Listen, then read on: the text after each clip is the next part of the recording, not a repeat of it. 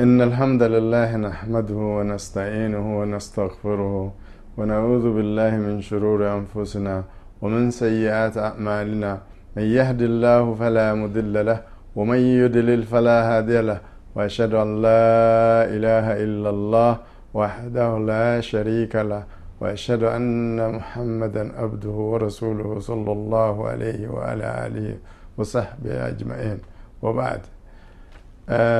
በዛሬው ፕሮግራም ስለ ትክክለኛ ሃይማኖት ምርጫ መመዘኛዎች ብዬ የመረጥኩትን ርዕስ ለማቅረብ እወዳለኝ። ለዚህ ፕሮግራም አላህ በሰላም ስላበቃኝ ጌታዬን ከሁሉ አስቀድሜ አመሰግናለኝ። ራሴን ለማስታወቅ ያክል ስሜ ኡመር ሮቤ ይባላል። አሁን በአሁኑ ሰዓት ያለሁት ቀጠር Islamic Cultural Center የሚባለው مركز ውስጥ በ Islam presentation ወይንም ደግሞ እስላምን በማስታወቅ department ውስጥ እሰራለኝ። ወደ ርዕሳችን ለመግባት የትክክለኛ ሃይማኖት ምርጫ መመዘኛዎች ብዬ የመረጥኳቸው ወደ ዘጠኝ ነጥቦች አሉ። ከዘጠኙ አንደኛውን አንድ ብዬ የሚጀምረው የአላህ በእስልምናና በክርስትና መካከል በምናደርገው ንጽጽራዊ አቀራረብ ወይንም ደግሞ ሃይማኖቶችን ከሃይማኖቶች ጋር በማወዳደር የትኛው ትክክለኛ ሃይማኖት እንደሆነ መምረጥ የምንችልበት የመጀመሪያውና ዋነኛው ርዕሴ የአላህ አንድነትና የሶስትዮሻዊ አምላክነት ባህሪ ያለውን ልዩነቱንና መሰረታዊ የመጽሐፍ ቅዱስና የቁርአን ትምህርቶችን በመጥቀስ በዚህ ርዕስ ላይ ለመነጋገር እፈልጋለኝ። ጌታችን አላህ በተከበረው ቃሉ አላህ አንድ ስለመሆኑ በተለያዩ የቁርአን አንቀጾች በብዙ ቦታዎች አስቀምጦልናል። ከአንድ አላህ በስተቀር ሌላ በሀቅ የሚገዛ ወይንም ደግሞ የሚመለክ አምላክ እንደሌለ የሙስሊሞች የዘወትር የአምልኮ ስርዓትና እንዲሁም ደግሞ የጸሎት ስነ ስርዓት ነው። በዚህ ዙሪያ ብዙ የቁርአን አንቀጾችን መጥቀስ ይቻላል። ከዚህ ውስጥ ሱረቱል ኢክላስ ቁል አዑዙ ቢላሂ ሚነ ሸይጣን ረጂም ብስሚላህ ራህማን ረሂም ቁል ሁወ አላሁ አሐድ አላሁ ሰመድ ለም የልድ ወለም ዩውለድ ወለም የኩን ለሁ ኩፍወን አሐድ ይሄ አሁን የጠቀስኩት የቁርአን አንቀጽ የአላህን ባህሪ ወይንም ደግሞ attributes of God የምንላቸውን በሙሉ አካቶ ይይዛል። ስለዚህ አላህ ብቸኛ አምላክና ብቸኛ ፈጣሪ የማይወለድ የማይወልድ ያልተወለደ ወይንም ደግሞ ልጅ የማይገባው ብቸኛ አምላክና ሌሎች አማልክቶች የሌሉት ብቻውን መፍጠር የሚችል ብቻውን መግደል የሚችልና ብቻውን መቀስቀስ የሚችል ሀያል አምላክ መሆኑን ከዚህ ካነበብኩት የቁርአን አንቀጽ እንገነዘባለን። በአንጻሩ ግን በክርስቲያኖቹ መጽሐፍ ቅዱስም ውስጥ ከዚህ የቁርአን አንቀጽ ጋር የሚጣጣሙ ብዙ መጽሐፍ ቅዱሳዊ ጥቅሶች ይገኛሉ። ለምሳሌ ያክል ከአስርቱ ትእዛዛት ውስጥ አንደኛይቱ ከኔ ሌላ አምላክ ለራሲ አታድርግ የሚለው በቀጥታ ከአንድዮሻዊ የፈጣሪ አምልኮ ጋር ግንኙነት አለው ማለት ነው። ሶስትዮሻዊ አምላክ ደግሞ ሊመለክ የጀመረው መቼ ነው? የስላሴ ትምህርት አመጣጡ ከየት ነው? ማን ጀመረው? የት ተጀመሩ? የሚለውን ሀሳብ ትንሽ ለመቃኘት ይፈልጋለኝ። በመሰረቱ ነቢዩ ኢሳ አለይህ ሰላም ወይንም ደግሞ ክርስቶስ ስለ ሶስትዮሻዊ አምላክ ያስተማረበት ምንም አንደበትና መድረክ እንደሌለ ከብዙ የመጽሐፍ ቅዱስ ጥቅሶች ውስጥ ጥቂቶቹን ለመጥቀስ ይፈልጋለኝ። በዮሐንስ ወንጌል 1428 ላይ ኢየሱስ ክርስቶስ ሲናገር ከኔ አብ ይበልጣልና ወደ አብ በመሄዴ ደስ ባላችሁ ነበር ይላል። ከእርሱ አብ የሚበልጥ ከሆነ በየትኛው መመሪያ ወይንም ደግሞ በየትኛው ፎርሙላ አብ ወልድ መንፈስ ቅዱስ እና አብ ወልድ መንፈስ ቅዱስ አንድም ናቸው ሶስትም ናቸው ወይንም ደግሞ በባህሪም ይሁን እንዲሁም ደግሞ በፓወር ወይንም በኃይልም እኩል ናቸው የሚለው የክርስቲያን እምነት አመሰራረቱ ከኢየሱስ ትምህርት ውጭ ሌሎች ሰዎች በደነገጓቸው በቤተ ክርስቲያን ድንጋጌ የመጣ እንጂ ከመሰረታዊ የኢየሱስ ክርስቶስ ትምህርት ጋር የተያያዘ አይደለም። አሁንም አንድ ማስረጃ ለማስቀመጥ እፈልጋለሁ በዚህ ዙሪያ ኢየሱስ ክርስቶስ ሲናገር በማቴዎስ ወንጌል 7 ከ21 እስከ 23 ድረስ ባለው በሰማያት ያለውን የአባቴን ፈቃድ የሚፈጽም እንጂ ጌታ ሆይ ጌታ ሆይ የሚለኝ ሁሉ መንግስተ ሰማያትን የሚገባ አይደለም። በዛን ቀን ብዙዎች ይሉኛል፣ ጌታ ሆይ በስምህ ትንቢትን አልተናገርንምን? በስምህ እርኩስ መንፈስን አላወጣንምን? በስምህ ተአምራቶችን አላደረግንምን? ይሉኛል። እኔ ግን እላችኋለኝ ከቶውኑ አላውቃችሁም ብዬ እመሰክርባችኋለኝ ይላል። ስለዚህ ውድ ወንድሞቼ እና እህቶቼ ይህንን የቁርአን የመጽሐፍ ቅዱስ አንቀጽ በትክክል ሌላ የየራሳችንን ትርጉም ሳንሰጥበት በትክክል ቋንቋውን በአማርኛም የተናገረውን ወይንም ደግሞ በእንግሊዝኛም የተጠቀሰውን በትክክል የተቀመጠውን ቋንቋ መረዳት እንጂ ሌላ የየራሳችንን ትርጓሜ በመስጠት ይህንን ደግሞ ቸል ብለን ብናልፍ ነገ ደግሞ ቅጣቱ ቀላል ስለማይሆን ከአሁኑኑ ማየት ያስፈልጋል። ኢየሱስ ክርስቶስ ክርስቲያኖቹ በሚያስተምሩበት ጊዜ በመጨረሻ ቀን ለፍርድ ይመጣል ብሎ ያስተምራሉ። እዚህ አሁን ከጠቀስኩት የማቴዎስ ወንጌል 7 21 እና 22 ላይ ኢየሱስ ራሱ እመሰክርባቸዋለኝ ይላል እንጂ እፈርድባቸዋለኝ አይልም። እንደዚህ ለሚሉት ሰዎች ምስክር ያደርግባቸዋል ወይም ደግሞ ይመሰክርባቸዋል እንጂ እነርሱ ላይ አይፈርድም። ክርስቲያኖቹ ለፍርድ ይመጣል የሚሉት ደግሞ እዚህ ላይ ጥያቄ ውስጥ ይገባል ማለት ነው። እሱ የሚመሰክርባቸው ከሆነ ፈራጅ ማን ነው የሚለውን ጥያቄ ማንሳት አለብን። ማን ነው የሚፈርደው? ማን ነው የሚመሰክረው? ነቢያቶች በሙሉ ከኢየሱስ ጀምሮ ሁሉም ወደ ዓለም የተላኩት በሕዝቦቻቸው ላይ መስካሪዎች ናቸው። በዚሁም መሰረት ኢየሱስም እመሰክርባቸዋለኝ ስላለ መስካሪ እንጂ ፈራጅ አይደለም። የሚፈርደው ግን ብቸኛው አምላክ አላህ ሱብሓነሁ ወተዓላ ያለምንም ድጋፍ ወይንም ደግሞ ያለምንም መሻረክ ወይም ያለምንም እኩልነት ወይም የእኩልነት ስልጣን ያላቸውን ሰዎች አምጥቶ ወይም ደግሞ መላእክቶችንም ከራሱ ጋር ምንም ነገር አያቀራርብም። ምክንያቱም ሌላ አንድ የመጽሐፍ ቅዱስ ጥቅስ እጠቅስና ወደ ስላሴ ታሪካዊ አመጣጥ እመለሳለኝ። በትንቢተ ኢሳይያስ 24 44 ላይ የሚቤዥ እግዚአብሔር ምድርንና ሰማያትን ለብቻ የዘረጋው ምድርንም አጸናው ከኔ ጋር ማን ነበር ይላል። ከእርሱ ጋር ማንም እንደነበረ በዛው በተነገረው በትንቢተ ኢሳይያስ 24 44 ላይ በትክክል ተገልጿል ማለት ነው። ከፈጣሪ ጋር ማንም አልነበረም። ፈጣሪ ሰባት ሰማያትን ሲፈጥር ምድርንም በሚፈጥርበት ጊዜ ብቸኛውን ፈጣሪ ሆኖ ምናልባት ባለፉት ሁለት ሺህ ዓመታት እና ከሁለት ሺህ ዓመታት ወዲህ ሶስትዮሻዊ ባህሪ ተላብሶ እየተመለከ ይገኛል። ይህ ዋነኛው የስላሴ ትምህርት አመጣጡን ቀስ ብለን ብናይ ወይም ደግሞ የቤተ ክርስቲያን history ወይም church history ን በምናገላብጥበት ጊዜ ስላሴ የሚለው ትምህርት ተቃውሞ የገጠመው ከሙስሊሞችና ከቁርአን ብቻም አይደለም። ከሌሎች የክርስቲያን ወገኖች በተለይም ከ Jehovah Witness ና እንዲሁም ደግሞ ከሐዋርያት ቤተ ክርስቲያናትም ተቃውሞ ገጥሞታል። መጀመሪያ ወደ ቁርአኑ አንቀጽ እንመለስና በቁርአናችን አላህ የስላሴን ትምህርት ሲቃወም ለቀድ ከፈረ ለዚነ ቃሉ እነላህ ሳሊሱ ሰላሳ የሚለውን የቁርአን አንቀጽ በእርግጥም ካዱ እነዛ አላህ የሶስት ሶስትዮሻዊ ነው ያሉት በእርግጥም ካዱ ወይንም ደግሞ ተጣመሙ። ይህንን ከሚሉትም ነገር ባይመለሱ አሳማሚ ቅጣት ይጠብቃቸዋል። ከአንድ አምላክ ሌላ የሚመለክ ሌላ አምላክ እንደሌለም በቁርአን ተረጋግጧል። ነገር ግን ይህንን በጭንቅላታችን ውስጥ ይዘን እንደገና ደግሞ ወደ ክርስቲያኖቹ የስላሴ አምልኮ በምንመለስበት ጊዜ የስላሴን ትምህርት የተቃወሙት ሙስሊሞቹ ብቻ ወይንም ደግሞ ቁርአን ብቻም አይደለም።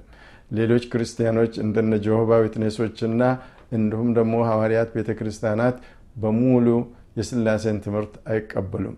ጀሆባዎች እንደሚሉት ስላሴ የሚለው ትምህርት ከመሠረታዊ የኢየሱስ ክርስቶስ ውጪ በሰዎች ስብሰባ የተደነገገ እንጂ ራሱ የኢየሱስ የአምልኮ ስርዓት ውስጥም ያልነበረና ኢየሱስም ያላስተማረ መሆኑን አብክሮ ያስተምራሉ።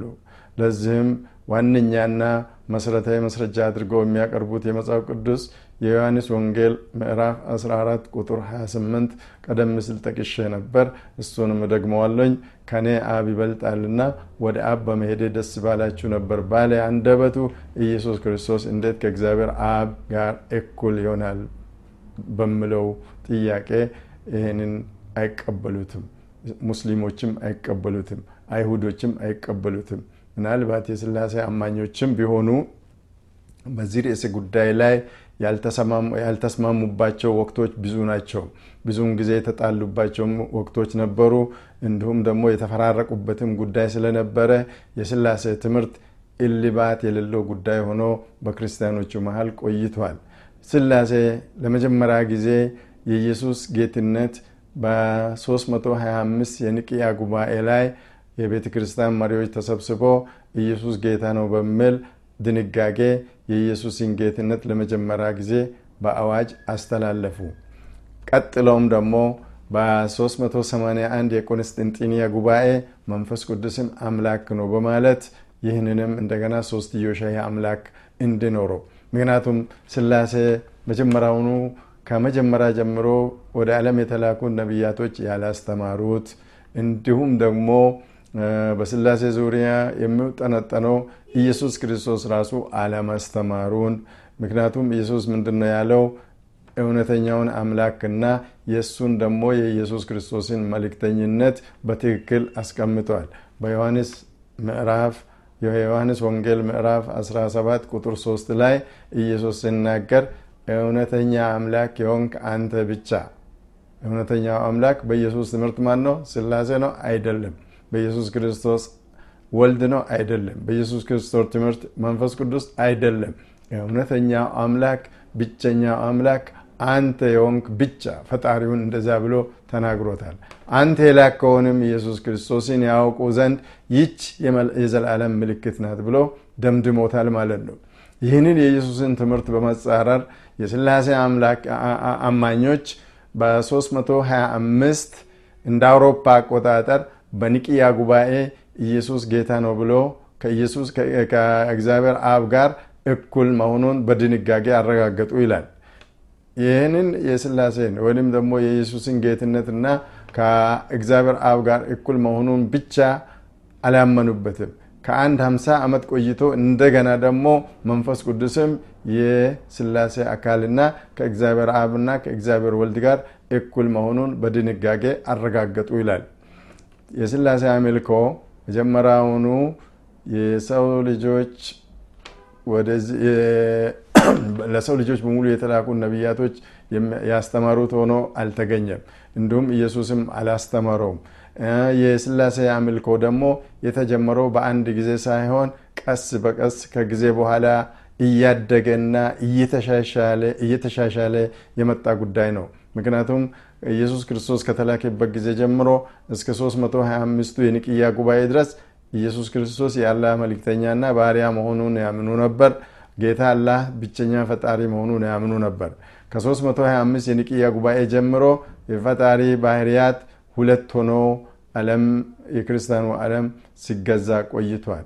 አንድ 50 ዓመት ከቆየ በኋላ በሁለትዮሻዊ የአምልኮ ስርዓትም ያልረካው ህብረተሰብ እንደገና ሶስተኛውን አምላክ ወይንም ደግሞ መንፈስ ቅዱስን በ381 የቁንስጥንጥንያ ጉባኤ እንደገና ወደ አምልኮ እንዲመጣና ከሁለቱ አማልኪቶች ከእግዚአብሔር አብና ከእግዚአብሔር ወልድ ጋር እንደገና ደግሞ እሱም ሶስትዮሻዊ አምላክ እኩል እንደሆነ በድንጋጌ አረጋገጡ። ስለዚህ አሁንም ቢሆን የእስልምና ትምህርት የሚያስተምሮ ሰዎች በስብሰባ እንዲያጸድቁትና እንዲቀበሉት አይደለም። ምንም መብቱ የላቸውም። ሰዎች የወጣላቸውን ድንጋጌ የማሻሻልና እንደገና ደግሞ የመቀየር መብት የላቸውም። ከመጀመሪያ ጀምሮ የአላህ ነቢያት ወይንም ደግሞ መልእክተኞች ያመጡት መልእክት ሁሉም መልእክቶች አንድ መልእክት ይዞ መጡ። ይህም አንድ አላህን መገዛት ነው። ይህንን ፈጣሪን መገዛት ብቸኛው መንገድ ደግሞ የእስላም መንገድ መሆኑን እስላም ያለምንም ድርድር ያስተምራል። ስለዚህ አሁንም ቢሆን ክርስትናንና እስልምናን አነጻጽረን ከሁለቱ የትኛው ነው ትክክለኛ የሚለውን በምንወስድበት ጊዜ እስልምና የሚያስተምረው የአላህን አንድነት ሆኖ ክርስትና ደግሞ ሶስትዮሻዊ አምላክ የሚያስተምር ስለሆነ ይህ ሶስትዮሻዊ አምላክ ደግሞ ከአስርቱ ትእዛዛት የመጀመሪያዊቱን አንደኛውን ብናይና ከዚህ ጋር ደግሞ ትምህርታቸውን ቢያስተካክሉ ክርስቲያኖች ራሳቸው ጥናቱን ማረምና ጥናታቸውን በማካሄድ ራሳቸውን ማረም የሚችሉበት አጋጣሚ ሊኖር ይችላል ማለት ነው። አንደኛ ርዕሴን በዚህ ላይ ሳጠቃልል ወደ ሁለተኛው ርዕሴ ደግሞ የሚገባው አንድ ሃይማኖት ስለ አንድ ሃይማኖት ትክክለኛነት ማረጋገጥ የምንችለው ወይንም ደግሞ መማር የምንችለው ከሃይማኖቱ ስም ነው ማለት ነው። ይህ ሃይማኖት ስሙ ማን ነው? ማን ሰየመ መች ተጀመረ የሚለውን እናስቀምጣለን ወይም ደግሞ እናስተነትናለን። ከስሙ በምንጀምርበት ጊዜ ኢስላም ማለት ምን ማለት ነው? ክርስትና ማለትስ ምን ማለት ነው? ኢስላም ማለት ያለምንም እንቢተኝነት አንድ ፈጣሪን መገዛት ሲሆን ክርስትና ማለት ደግሞ ክርስቶስን መከተል ማለት ነው። ክርስቶስን መከተል ክርስቶስ ኢየሱስ ክርስቶስ ከሰው የተፈጠረና ከእናት ማዕፀን ዘጠኝ ወር ተጸንሶ ከተወለደ በኋላ ጡብ ጠብቶ ምግብ በልቶ ያደገና ከ30 ዓመት ጀምሮ የነቢይነት መልእክት መጥቶለት ነቢዩ ኢሳ አለህ ሰላም በትክክል የአላህን ተልኮ አስተምሮ ጨርሷል። ወይንም ደግሞ አስተምሮ የሰው ልጅ ከፈጣሪ ጋር እኩል እንደማይሆንና እንዲሁም ደግሞ ፈጣሪ ከሰው ጋር እኩል እንደማይሆን ይህንን ለይቶ በትክክል አስቀምጧል ማለት ነው። ስለዚህ እስልምና ማለት አላህን ያለምንም እንቢተኝነት ፈጣሪን መገዛት submission to will of God የሚለውን ካየን ክርስትና ማለት ደግሞ ክርስቶስን መገዛት የሚለውን እናያለን። ይህንን encyclopedia ን world encyclopedia ን በምናይበት ጊዜ ክርስትና ማለት ወይም ደግሞ Christianity ማለት ክርስቶስን መከተል ነው። አላህን መገዛት ወይንም ደግሞ ፈጣሪን መምለክና ክርስቶስን መከተል አንድ አይደለም። ከዚህ ቀጥለን ደግሞ እስልምና የምለውን ስሙን ማን ነው የሰየመው?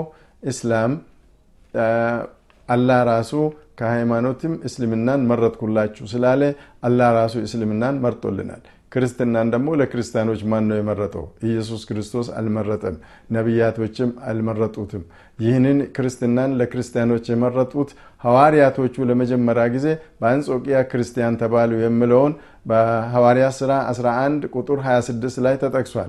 ሐዋርያቶቹ ለመጀመሪያ ጊዜ በአንጾቂያ ክርስቲያን ከተባሉ በኢየሩሳሌም ኢየሱስ በነበረበት ጊዜ ሃይማኖታቸው ምን ነበር? ኢየሱስ በነበረበት ጊዜ ሃይማኖታቸው ሙስሊም ነበር ማለት ነው። ክርስቶስ ኢየሱስ ራሱ ኢስላም ስለነበረ ወይም ሙስሊም ስለነበረ ሐዋርያቶችም ሙስሊም ነበሩ። ኢየሱስ ካረገ በኋላ ከ9 ዓመት በኋላ በ42 በአንጾቂያ ክርስቲያን ሐዋርያቶቹ ለመጀመሪያ ጊዜ ክርስቲያን ተባሉ ይላል። ስለዚህ ስያሜውንስ ማን ሰጣቸው? ራሳቸው ሐዋርያቶች ናቸው እንጂ ኢየሱስም አልሰጣቸውም።